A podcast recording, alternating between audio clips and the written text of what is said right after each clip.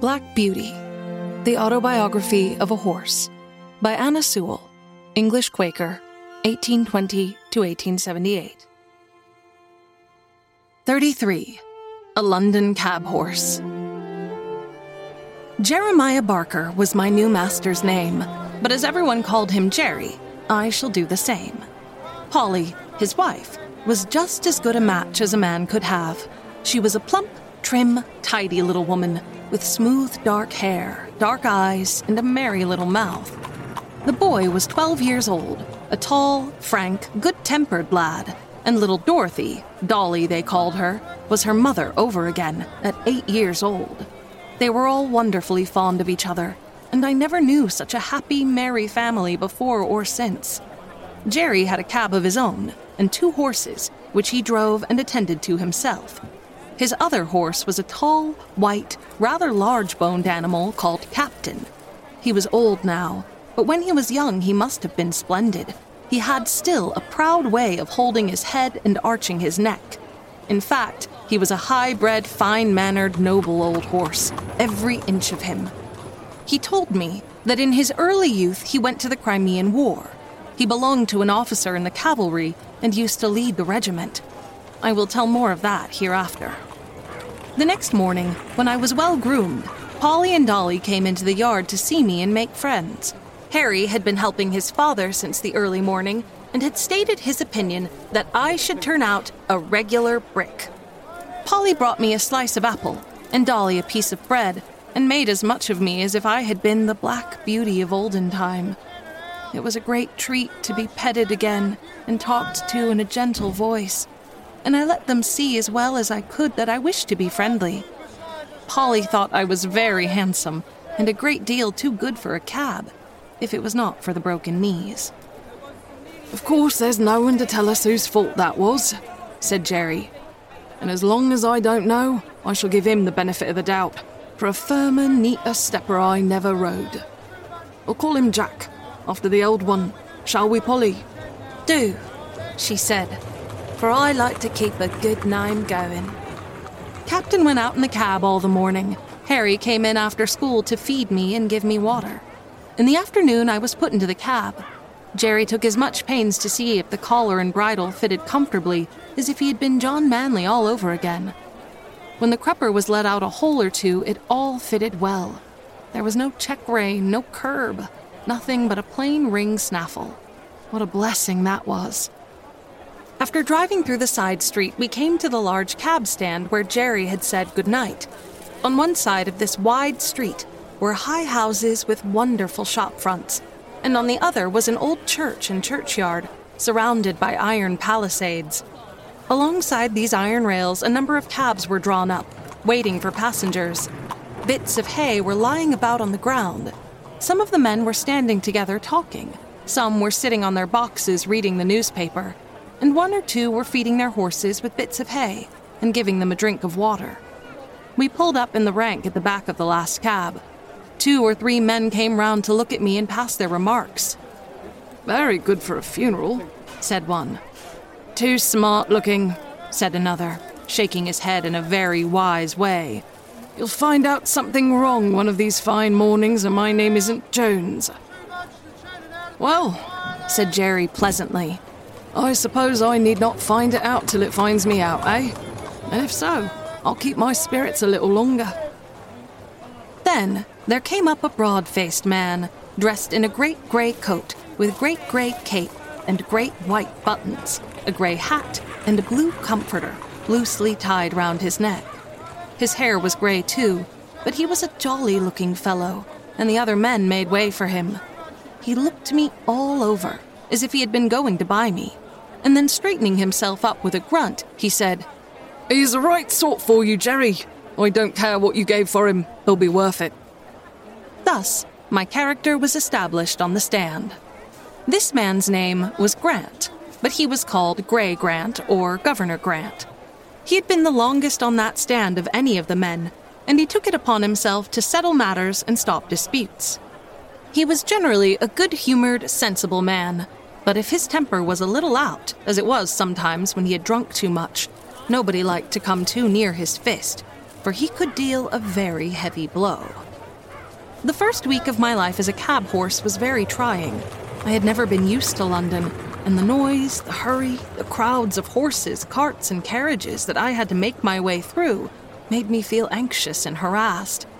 But I soon found that I could perfectly trust my driver, and then I made myself easy and got used to it. Jerry was as good a driver as I had ever known, and what was better, he took as much thought for his horses as he did for himself. He soon found out that I was willing to work and do my best, and he never laid the whip on me unless it was gently drawing the end of it over my back when I was to go on. But generally, I knew this quite well by the way in which he took up the reins, and I believe his whip was more frequently stuck up by his side than in his hand. In a short time, I and my master understood each other as well as horse and man can do. In the stable, too, he did all that he could for our comfort.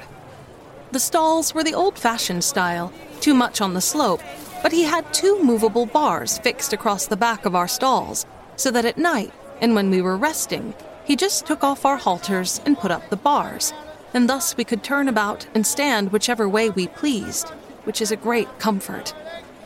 Jerry kept us very clean and gave us as much change of food as he could, and always plenty of it. And not only that, but he always gave us plenty of clean, fresh water, which he allowed to stand by us both night and day, except, of course, when we came in warm. Some people say that a horse ought not to drink all he likes, but I know if we are allowed to drink when we want it, we drink only a little at a time, and it does us a great deal more good than swallowing down half a bucketful at a time because we have been left without till we are thirsty and miserable. Some grooms will go home to their beer and leave us for hours with our dry hay and oats and nothing to moisten them. Then, of course, we gulp down too much at once, which helps to spoil our breathing and sometimes chills our stomachs. But the best thing we had here was our Sundays for rest. We worked so hard in the week that I do not think we could have kept up to it but for that day. Besides, we had then time to enjoy each other's company it was on these days that I learned my companion's history. 34. An Old War Horse. Captain had been broken in and trained for an army horse. His first owner was an officer of cavalry going out to the Crimean War. He said he quite enjoyed the training with all the other horses, trotting together, turning together, to the right hand or the left, halting at the word of command, or dashing forward at full speed at the sound of the trumpet or signal of the officer. He was, when young, a dark, dappled iron gray, and considered very handsome. His master, a young, high spirited gentleman, was very fond of him and treated him from the first with the greatest care and kindness. He told me he thought the life of an army horse was very pleasant, but when it came to being sent abroad over the sea in a great ship, he almost changed his mind. That part of it, said he, was dreadful. Of course, we could not walk off the land into the ship, so they were obliged to put strong straps under our bodies, and then we were lifted off our legs in spite of our struggles, and were swung through the air over the water to the deck of the great vessel. There, we were placed in small, close stalls and never for a long time saw the sky or were able to stretch our legs. The ship sometimes rolled about in high winds and we were knocked about and felt bad enough. However, at last it came to an end and we were hauled up and swung over again to the land. Oh, we were very glad and snorted and neighed for joy when we once more felt firm ground under our feet. We soon found that the country we had come to was very different from our own, and that we had many hardships to endure besides the fighting. But many of the men were so fond of their horses that they did everything they could to make them comfortable, in spite of snow, wet, and all things out of order. But what about the fighting? said I. Was not that worse than anything else? Well, said he, I hardly know. We always liked to hear the trumpet sound and to be called out, and were impatient to start off. though sometimes we had to stand for hours, waiting for the word of command. And when the word was given, we used to spring forward as gaily and eagerly as if there were no cannonballs, bayonets, or bullets. I believe so long as we felt our rider firm in the saddle and his hand steady on the bridle, not one of us gave way to fear. Not even when the terrible bombshells whirled through the air and burst into a thousand pieces. I, with my noble master, went into many actions together without a wound, and though I saw horses shot down with bullets, pierced through with lances, and gashed with fearful saber cuts, though we left them dead on the field or dying in the agony of their wounds, I don't think I feared for myself. My master's cheery voice as he encouraged his men made me feel as if he and I could not be killed. I had such perfect trust in him that while he was guiding me, I was ready to charge up to the very cannon's mouth. I saw many brave men cut down, many fall mortally wounded from their saddles. I had heard the cries and groans of the dying. I had cantered over ground slippery with blood, and frequently had to turn aside to avoid trampling on wounded man or horse.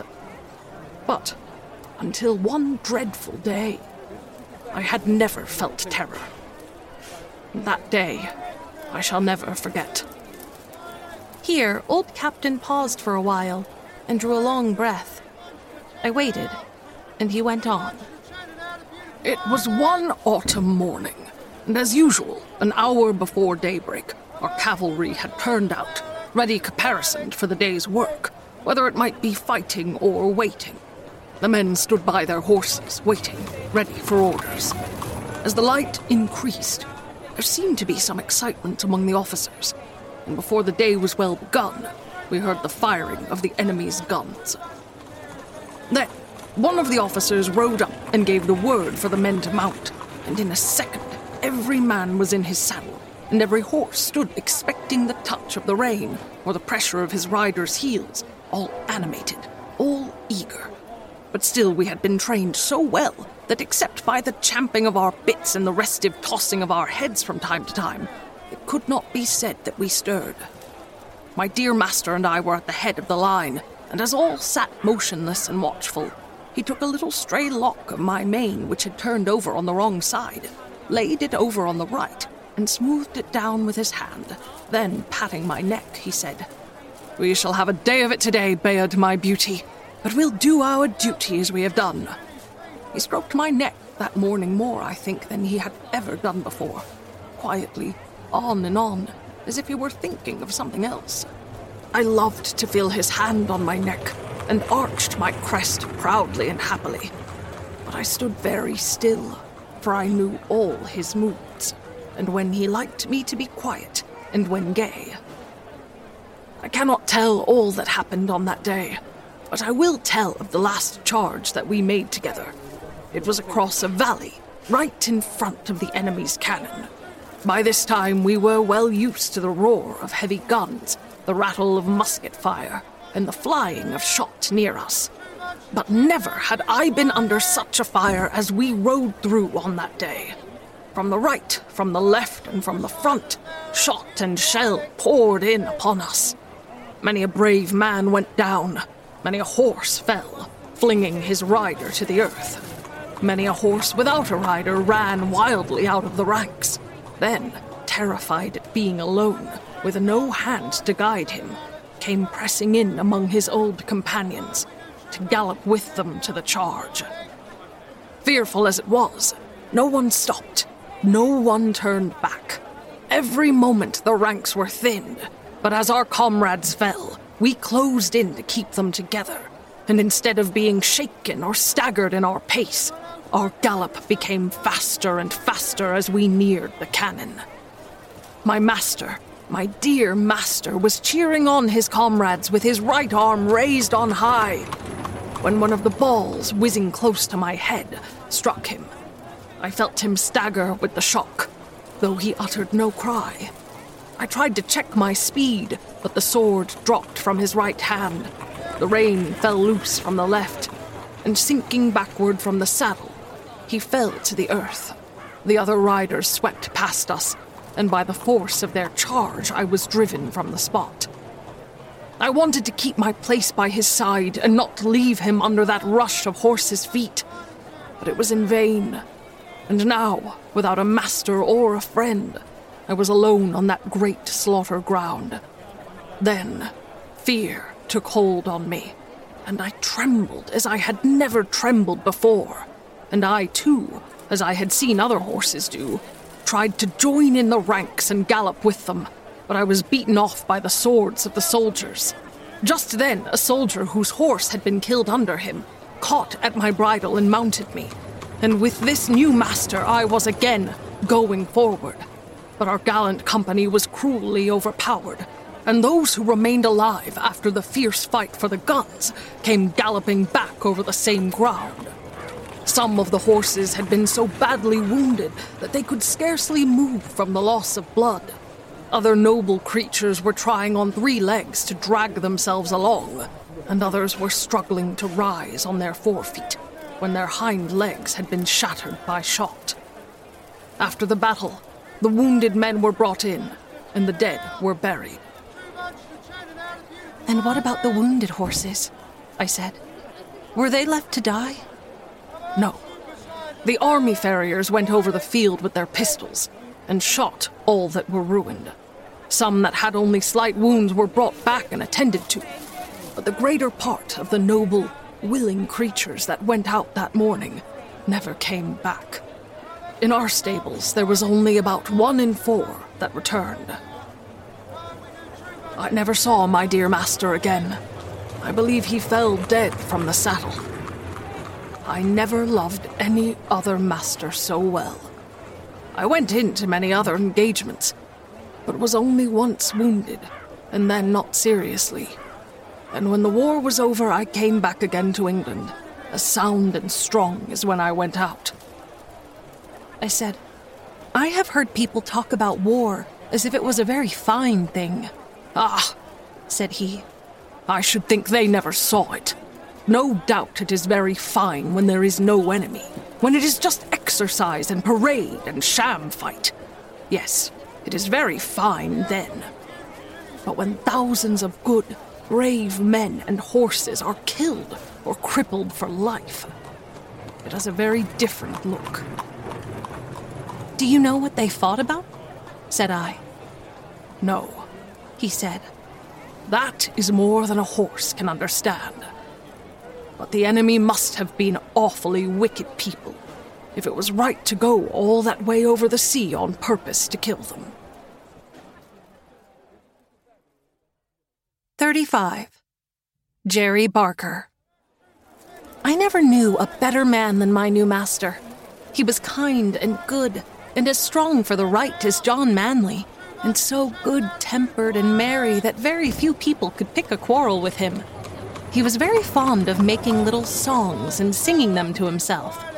One he was very fond of was this Come, father and mother, and sister and brother. Come, all of you, turn to and help one another. And so they did. Harry was as clever at stable work as a much older boy, and always wanted to do what he could. Then Polly and Dolly used to come in the morning to help with the cab, to brush and beat the cushions and rub the glass, while Jerry was giving us a cleaning in the yard, and Harry was rubbing the harness. There used to be a great deal of laughing and fun between them, and it put Captain and me in much better spirits than if we had heard scolding and hard words. They were always early in the morning, for Jerry would say, If you in the morning throw minutes away, you can't pick 'em up in the course of a day. You may hurry and scurry, and flurry and worry. You've lost 'em forever, forever and aye. He could not bear any careless loitering and waste of time, and nothing was so near making him angry as to find people who were always late wanting a cab horse to be driven hard to make up for their idleness. One day, two wild looking young men came out of a tavern close by the stand and called Jerry. Here, cabby, look sharp. We are rather late. Put on the steam, will you, and take us to the Victoria in time for the one o'clock train. You shall have a shilling extra. I will take you at the regular pace, gentlemen. Shillings don't pay for putting on the steam like that. Larry's cab was standing next to ours. He flung open the door and said, I'm your man, gentlemen. Take my cab. My horse'll get you there all right. And as he shut them in, with a wink toward Jerry, said, It's against his conscience to go beyond a jog trot.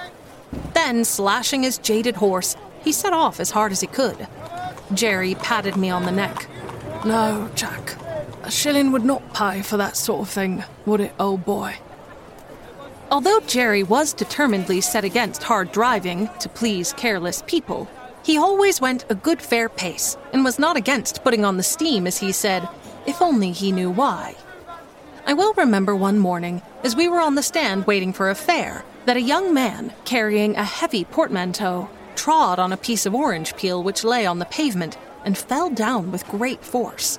Jerry was the first to run and lift him up.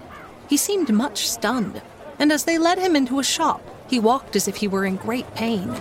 Jerry, of course, came back to the stand, but in about ten minutes one of the shopmen called him, so we drew up to the pavement. Can you take me to the Southeastern Railway? said the young man. This unlucky fall has made me late, I fear. But it is of great importance that I should not lose the 12 o'clock train. I should be most thankful if you could get me there in time, and will gladly pay you an extra fare. I'll do my very best, said Jerry heartily. If you think you are well enough, sir. For he looked dreadfully white and ill. I must go, he said earnestly. Please to open the door and let us lose no time. The next minute, Jerry was on the box with a cheery chirrup to me and a twitch of the rein that I well understood. Now then, Jack, my boy, said he, spin along. We'll show him how we can get over the ground, if we only know why. It is always difficult to drive fast in the city in the middle of the day when the streets are full of traffic. But we did what could be done. And when a good driver and a good horse who understand each other are of one mind, it is wonderful what they can do. I had a very good mouth. That is, I could be guided by the slightest touch of the rein. And that is a great thing in London. Among carriages, omnibuses, carts, vans, trucks, cabs, and great wagons creeping along at a walking pace, some going one way, some another, some going slowly, others wanting to pass them. Omnibuses stopping short every few minutes to take up a passenger, obliging the horse that is coming behind to pull up too, or to pass and get before them. Perhaps you try to pass, but just then something else comes dashing in through the narrow opening, and you have to keep in behind the omnibus again. Presently, you think you see a chance and manage to get to the front, going so near the wheels on each side that half an inch nearer and they would scrape. Well, you get along for a bit, but soon find yourself in a long train of carts and carriages, all obliged to go at a walk. Perhaps you come to a regular block up and have to stand still for minutes together till something clears out into a side street or the policeman interferes. You have to be ready for any chance, to dash forward if there be an opening, and be quick as a rat dog to see if there be room and if there be time, lest you get your own wheels locked or smashed, or the shaft of some other vehicle run into your chest or shoulder. All this is what you have to be ready for. If you want to get through London fast in the middle of the day, it wants a deal of practice. Jerry and I were used to it, and no one could beat us at getting through when we were set upon it. I was quick and bold and could always trust my driver. Jerry was quick and patient at the same time and could trust his horse, which was a great thing, too. He very seldom used the whip. I knew by his voice and his click click when he wanted to get on fast, and by the rein where I was to go, so there was no need for whipping. But I must go back to my story. The streets were very full that day, but we got on pretty well as far as the bottom of Cheapside, where there was a block for three or four minutes. The young man put his head out and said anxiously, I think I had better get out and walk. I shall never get there if this goes on. I'll do all that can be done, sir, said Jerry. I think we shall be in time. This block up cannot last much longer, and your luggage is very heavy for you to carry, sir. Just then, the cart in front of us began to move, and then we had a good turn. In and out, in and out we went, as fast as horseflesh could do it, and for a wonder we had a good clear time on London Bridge, for there was a whole train of cabs and carriages all going our way at a quick trot. perhaps wanting to catch that very train. At any rate, we whirled into the station with many more, just as the great clock pointed to eight minutes to twelve o'clock. Thank God we're in time, said the young man. And thank you too, my friend, and your good horse. You have saved me more than money can ever pay for. Take this extra half crown. No, sir, no. Thank you all the same. So glad we hit the time, sir.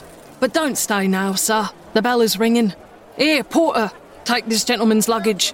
Dover line, 12 o'clock train. That's it.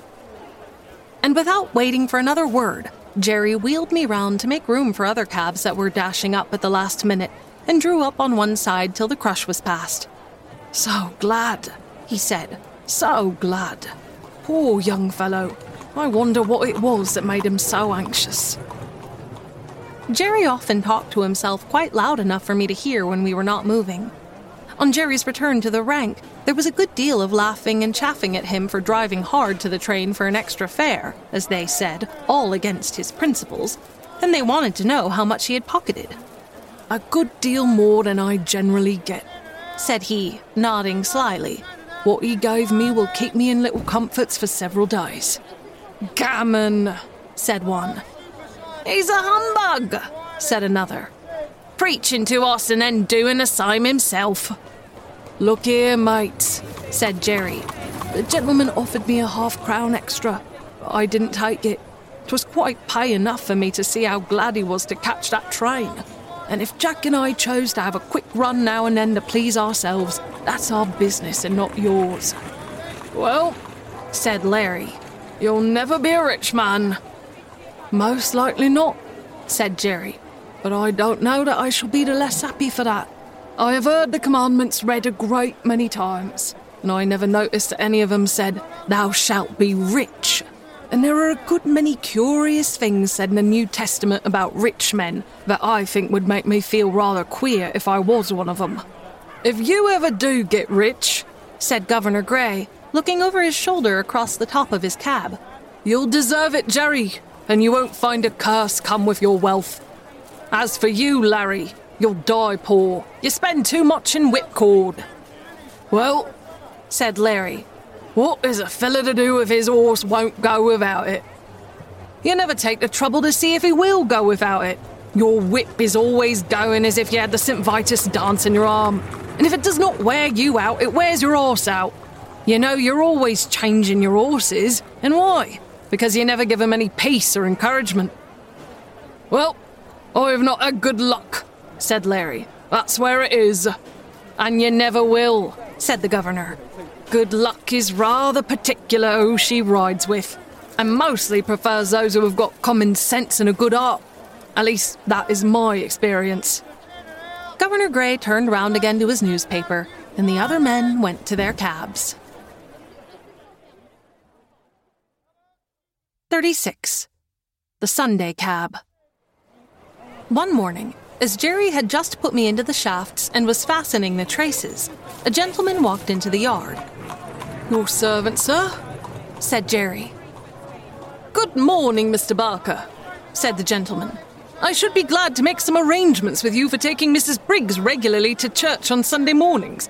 We go to the new church now, and that is rather further than she can walk. Thank you, sir, said Jerry, but I have only taken out a six days license, and therefore I could not take a fare on Sunday. It would not be legal. A few years since the annual charge for a cab license was very much reduced, and the difference between the six and seven days cabs was abolished. Oh, said the other.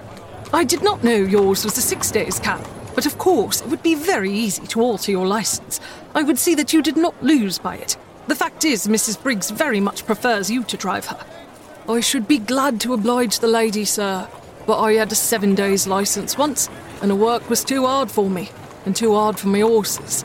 Year in and year out, not a day's rest, and never a Sunday with my wife and children, and never able to go to a place of worship, which I had always been used to do before I took to the driving box.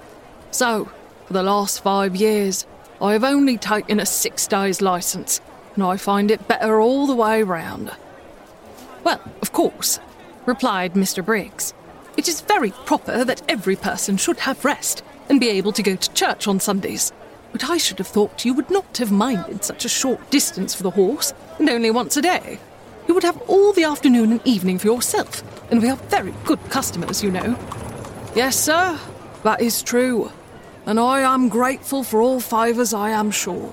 And anything that I could do to oblige you or the lady, I should be proud and happy to do. But I can't give up my Sunday, sir. Indeed, I can't. I read that God made man, and he made horses and all the other beasts, and as soon as he had made them, he made a day of rest, and bade that all should rest one day in seven. And I think, sir, he must have known what was good for them, and I am sure it is good for me. I am stronger and healthier altogether now that I have a day of rest. The horses are fresh too, and do not wear up nearly so fast. The six day drivers all tell me the same, and I have laid by more money in a savings bank than ever I did before. And as for the wife and children, sir, why, art alive, they would not go back to the seven days for all they could see. Oh, very well, said the gentleman. Don't trouble yourself, Mr. Barker, any further. I will inquire somewhere else. And he walked away. Well, says Jerry to me, we can't help it, Jack, old boy. We must have our Sundays. Polly! He shouted. Polly, come here. She was there in a minute. What is it all about, Jerry? Why, my dear, Mr. Briggs wants me to take Mrs. Briggs to church every Sunday morning. I say I have only a six days license. He says, get a seven days license and I'll make it worth your while. And you know, Polly, they are very good customers to us. Mrs. Briggs often goes out shopping for hours or making calls, and then she pays down fair and honourable like a lady. There's no beating down and making three hours into two hours and a half, as some folks do. And it is easy work for the horses, not like tearing along to catch trains for people that are always a quarter of an hour too late. And if I don't oblige her in this manner, it is very likely we shall lose them altogether. What do you say, little woman? I say, Jerry, says she, speaking very slowly. I say, if Mrs. Briggs would give you a sovereign every Sunday morning, I would not have you a seven days cabman again. We have known what it was to have no Sundays, and now we know what it is to call them our own. Thank God you earn enough to keep us, though it is sometimes close work to pay for all the oats and hay, the licence, and the rent besides. Harry will soon be earning something, and I would rather struggle on harder than we do than go back to those horrid times when you hardly had a minute to look at your own children. And we never could go to a place of worship together, or have an happy, quiet day. God forbid that we should ever turn back to those times. That's what I say, Jerry. And that is just what I told Mr. Briggs, my dear, said Jerry, and what I mean to stick to. So don't go and fret yourself, Polly. For she had begun to cry. I would not go back to the old times if I earned twice as much. So that is settled, little woman. Now, cheer up, and I'll be off to the stand. Three weeks had passed away after this conversation, and no order had come from Mrs. Briggs, so there was nothing but taking jobs from the stand. Jerry took it to heart a good deal, for of course the work was harder for horse and man. But Polly would always cheer him up and say, Never mind, father, never mind. Do your best and leave the rest. Twill all come right some day or night.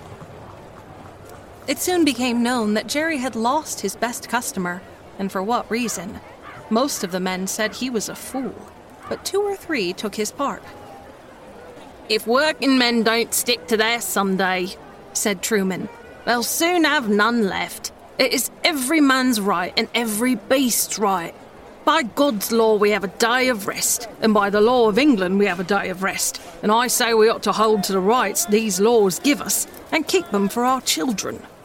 All very well for you religious chaps to talk so, said Larry. But I'll turn a shilling when I can. I don't believe in religion, for I don't see that your religious people are any better than the rest. If they are not better, put in Jerry, it is because they are not religious. you might as well say that our country's laws are not good because some people break them. If a man gives way to his temper and speaks evil of his neighbour and does not pay his debts, he is not religious. I don't care how much he goes to church. If some men are shams and humbugs, that does not make religion untrue. Real religion is the best and truest thing in the world, and the only thing that can make a man really happy will make the world we live in any better. If religion was good for anything, said Jones, it would prevent your religious people from making us work on Sundays, as you know many of them do. And that's why I say religion is nothing but a sham. Why, if it was not for the church and chapel goers, it would be hardly worth our while coming out on a Sunday. But they have their privileges, as they call them, and I go without. I shall expect them to answer for my soul if I can't get a chance of saving it. Several of the men applauded this till Jerry said, That may sound well enough, but it won't do. Every man must look after his own soul. You can't lay it down at another man's door like a foundling and expect him to take care of it. And don't you see, if you're always sitting on your box waiting for a fare, they will say, if we don't take him, someone else will. And he does not look for any Sunday. Of course, they don't go to the bottom of it, but they would see if they never came for a cab, it would be no use your standing there. But people don't always like to go to the bottom of things It may not be convenient to do it. But if you Sunday drivers were all strike for a day of rest, the thing would be done. And what would all the good people do if they could not get to their favourite preachers? said Larry. Tis not for me to lay down plans for other people, said Jerry. But if they can't walk so far, they can go to what is nearer. And if it should rain, they can put on their Macintoshes as they do on a weekday. If a thing is right, it can be done, and if it is wrong, it can be done without, and a good man will find a way. And that is as true for us cabmen as it is for the churchgoers.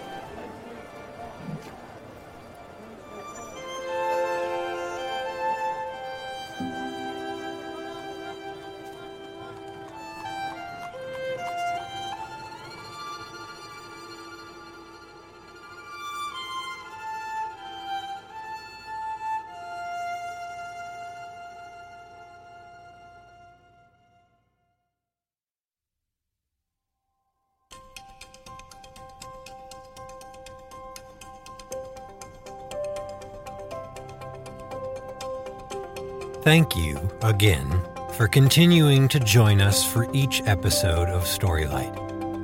And if you're new to us, we send you the warmest welcome. Whether you're a new listener or an old friend, we at Storylight would be very grateful if you would subscribe to the podcast and give it a nice rating and review on whatever platform you listen. More than that, though, we would love for more people to be able to enjoy these stories. So please, tell a friend about us. You are my joy. You are my happy thoughts. We'll see you next time.